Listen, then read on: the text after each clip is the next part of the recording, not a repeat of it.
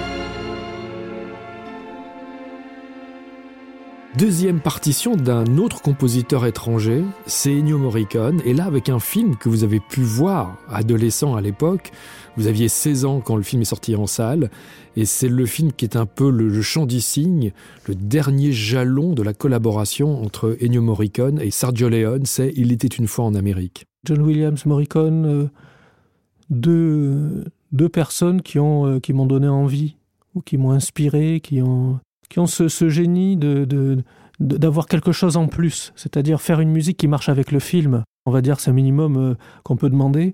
Mais après, ces gens-là ont ce euh, plus de surpasser simplement cette tâche et d'avoir dans leur musique ce souffle qui fait que on a envie de prolonger l'aventure avec le disque à la maison. Et pourquoi spécialement il était une fois en Amérique pour Oh, il a fallu faire un choix, mais c'est un... j'aurais pu vous dire il était une fois la Révolution, j'aurais pu vous dire des musiques qui m'ont marqué, une fois dans l'Ouest ou autre. Mais celle-là, elle est dans un, dans, un, dans un tel contraste aussi dans le film. On peut avoir des choses horribles de tension, et puis il y a quand même ce lyrisme qui vient euh, vous mettre dans une ambiance tout le long du film. En fait, euh, euh, il y a une telle émotion, il y a une telle un sens mélodique aussi riche en mélodie, plusieurs thèmes euh, et plusieurs thèmes réussis. Il n'y a pas un thème et puis un sous-thème, non, chaque thème est, très fort, et très inspiré, c'est une musique très inspirée. Et je crois que la force de cette partition, c'est à la fois cette gravité et à la fois cette innocence. C'est peut-être pour ça que ça me, ça me touche.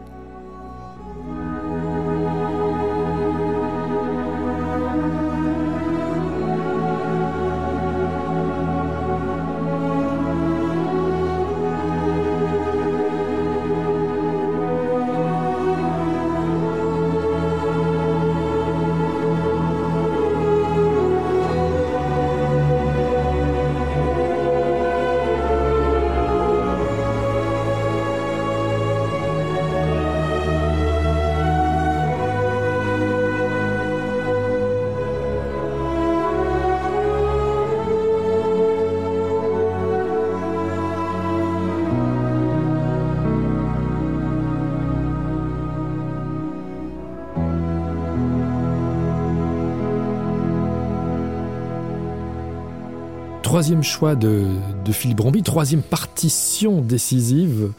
Euh, c'est un grand compositeur anglais de formation quasiment autodidacte. C'est John Barry, que vous avez eu la chance de croiser au festival euh, d'Auxerre lors de sa venue en 2007. Euh, pourquoi Barry et pourquoi cette partition-là que vous avez voulu mettre en valeur? Oh, Barry, j'ai un peu grandi avec les séries télé, les génériques qu'on connaît. Euh, Amicalement vôtre. voilà, entre autres. Et puis, euh, euh, et puis après les James Bond que mon père regardait, re-regardait, mon frère aussi. Alors on, le reconnaît, c'est lui. Euh, il a, il a, ses, il a ses, ses, sa palette à lui, ses, ses façons de faire, d'enchaîner de, les accords. C'est un univers qui m'a, oui, qui, qui m'a accompagné, on va dire. C'est, vous m'avez demandé quelles étaient les, les partitions ou les musiques qui m'ont euh, qui m'ont façonné ou qui m'ont voilà euh, donné envie. Et, donc il, m'a accompagné pendant pendant mon adolescence mon enfance. Donc je pense que c'était important pour moi de le citer parce que out of africa c'est arrivé à un moment de mon adolescence vraiment où où, là je pouvais aller euh, au cinéma tout seul et aller rêver et cette partition sur ce film c'est un peu l'ensemble aussi.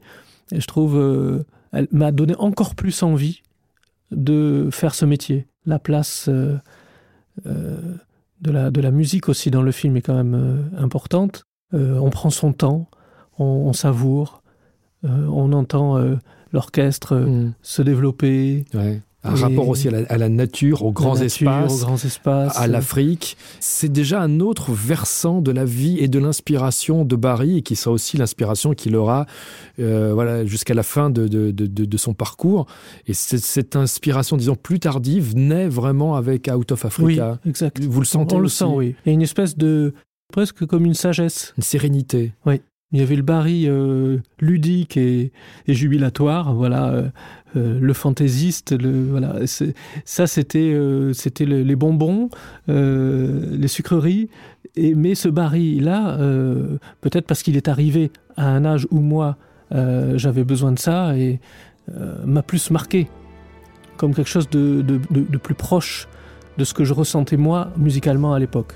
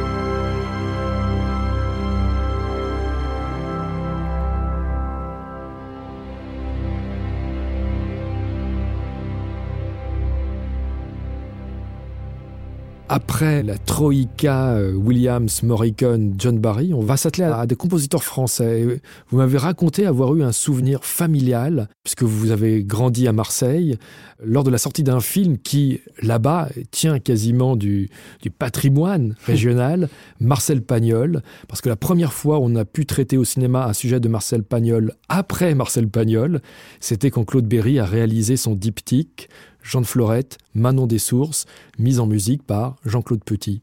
Magnifique, oui, magnifique. Je me souviens de cette euh, projection familiale, oui. C'est vrai qu'on n'allait pas souvent en famille au cinéma, mais pour ce film, on s'est réunis et puis on est allé voir ça comme euh, un moment un petit peu, oui, de partage, de souvenirs, de parfums de Provence, de, euh, et il y, avait cette musique malgré tout symphonique et en même temps intimiste de par l'instrument choisi, l'harmonica qui joue ce thème, et puis, et puis tout le développement qu'a fait Jean-Claude Petit sur le thème de Verdi, très élégant, euh, rempli de, de poésie, vraiment dans la belle tradition de la musique française. Mais est-ce que ça vous surprenait d'avoir ce choix, d'avoir ce thème que vous disiez d'ailleurs à l'époque ne pas connaître, vous ne connaissiez pas La force du destin de, de Verdi, d'avoir donc l'ouverture de cet opéra, donc opéra d'un compositeur italien, cette ouverture réarrangée, repensée avec un développement original par un compositeur français contemporain, mm -hmm. et avec en soliste un harmoniciste de blues, un bluesman belge qui a fait sa carrière aux États-Unis. Et ça fait quand même un conglomérat de, comment dire, de, avec oui. des artistes et des inspirations très, d'origine très différentes. Bah ça, c'est, je pense qu'on le doit au talent d'arrangeur de Jean-Claude Petit, qui, qui, a, qui a su trouver justement euh, euh, un, une couleur singulière et marquante. Mais c'est vrai qu'à l'époque, je ne connaissais pas encore les, les opéras. Donc j'étais dans mes études de piano, de, de concerto, de choses beaucoup plus pianistiques, j'ai envie de dire, encore à cette époque, avant de, connaître un peu plus l'orchestre, l'opéra, etc. Donc je ne connaissais pas le, le, le thème de la force du destin que, que mon professeur de, de direction d'orchestre, d'ailleurs, m'a donné à diriger quelques années plus tard. je me suis dit, chouette, tiens, je vais diriger un peu Jean de Florette. un fantasme revenait tout d'un coup.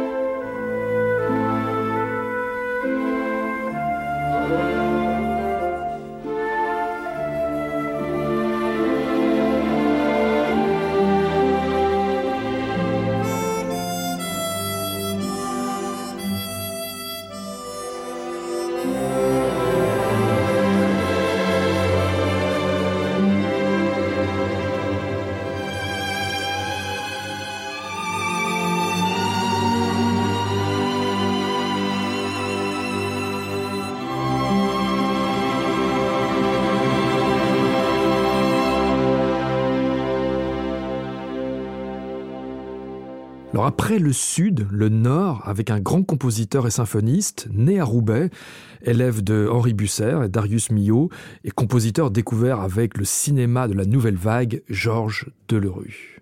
Euh, Georges Delerue, euh, c'est euh, une partie un peu de mon ADN, j'ai l'impression.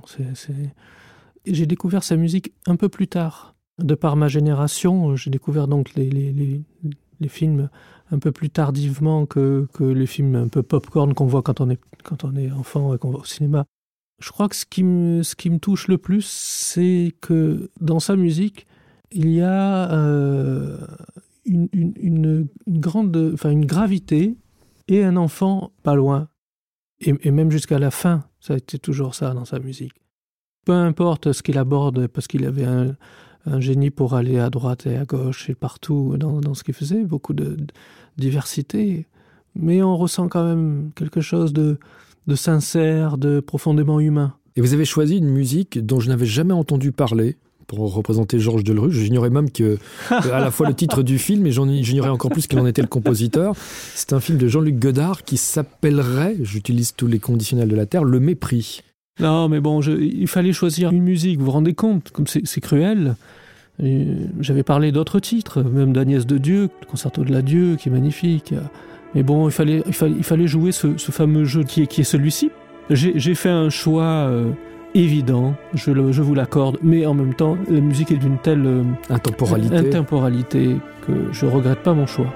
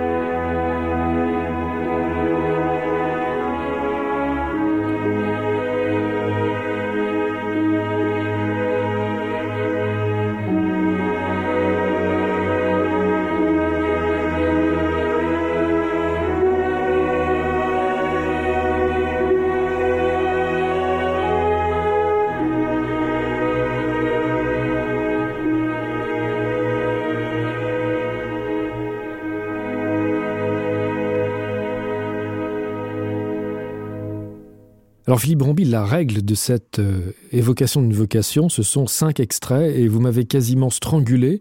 Euh, lorsque je vous annonçais le nombre d'extraits donc vraiment délimité, vous avez dit non, d'accord, mais j'en veux un sixième. Et euh, vu que vous êtes le premier, invité de ce module, on a accepté. Et vous avez choisi la musique d'un film de Norman Jewison qui s'appelle L'affaire Thomas Crown. Qu'est-ce qui vous a frappé dans cette partition et en quoi est-ce qu'elle a toujours elle a eu des résonances en vous et une influence sur votre vocation? Je dirais que c'est pas tellement cette partition, c'est Michel Legrand, tout court. Pourquoi? Dans mon ADN, euh, il y a des, des morceaux de Georges Delerue, de Morricone, et il y a des morceaux de Michel Legrand indéniablement. Il y a dans sa musique euh, une espèce de feu d'artifice. Je ne sais pas comment vous dire, mais on dirait qu'on ouvre une, une boîte magique et qu'il en sort euh, des espèces de, de, de volutes euh, de bonheur. De volupté. Oui, c'est ça. Une espèce de, de générosité, d'inspiration. Je disais tout à l'heure euh, qu'il y avait ceux qui, qui composaient pour l'image et que ça marche et que ça suffit, et les autres. Voilà, il y a, il y a des compositeurs qui font de la musique de film, et il y a des compositeurs de musique de film. Les gens dont j'ai parlé aujourd'hui, pour moi, ce sont des compositeurs qui font aussi de la musique de film. C'est ça qui m'anime. Voilà, c'est-à-dire qu'on peut avoir du bonheur à écouter du Michel Legrand euh, dans son salon, dans la voiture, partout, recueilli ou non recueilli, sans mode d'emploi. Et en même temps, c'est exigeant. Écouter les accords, écouter les harmonies, écouter les orchestrations, c'est exigeant. Et pour le grand, vous avez choisi, issu de l'affaire Thomas Crown, la chanson iconique, composée spécialement pour le film, une époque bénie où on écrivait des chansons originales pour les films, la chanson qui s'appelle The Windmills of Your Mind. Pour vous, il y a une forme de perfection dans cette chanson. Oui, ça s'appelle l'inspiration. Eh bien voici donc la version originale des Moulins de mon cœur, The Windmills of Your Mind, musique de Michel Legrand, paroles d'Alan et Marilyn Bergman, interprétée par Noël Harrison. Et merci à vous, Philippe Rombi, d'avoir accepté d'ouvrir les hostilités, d'avoir été le premier invité de ce podcast. Merci à vous. Round like a circle in a spiral, like a wheel within a wheel, never ending or beginning on a never spinning reel. Like a snowball down a mountain or a carnival balloon, like a carousel that's turning, running rings around the moon, like a clock whose hands are sweeping past the minutes of its face, and the world is like an apple whirling silently in space, like the circles that you find in the windmills of your mind. Like a tunnel that you follow to a tunnel of its own, down a hollow to a cavern where the sun has never shone like a door that keeps revolving in a half-forgotten dream, or the ripples from a pebble someone tosses in a stream, like a clock whose hands are sweeping past the minutes of its face, and the world is like an apple whirling silently in space, like the circles that you find in the windmills of your mind. Keys that jingle in your pocket, words that jangle in your head. Why did summer go so quickly? Was it something that you said? Lovers walk along the shore and leave their footprints in the sand. Is the sound of distant drumming just the fingers of your hand? Pictures hanging in a hallway and the fragment of a song. Half remembered names and faces, but to whom do they belong? When you knew that it was over, you were suddenly aware that the autumn leaves were turning to the color of her hair. A circle in a spiral a wheel within a wheel, never ending or beginning on an ever spinning reel as the images unwind like the circles that you find in the windmills of your mind.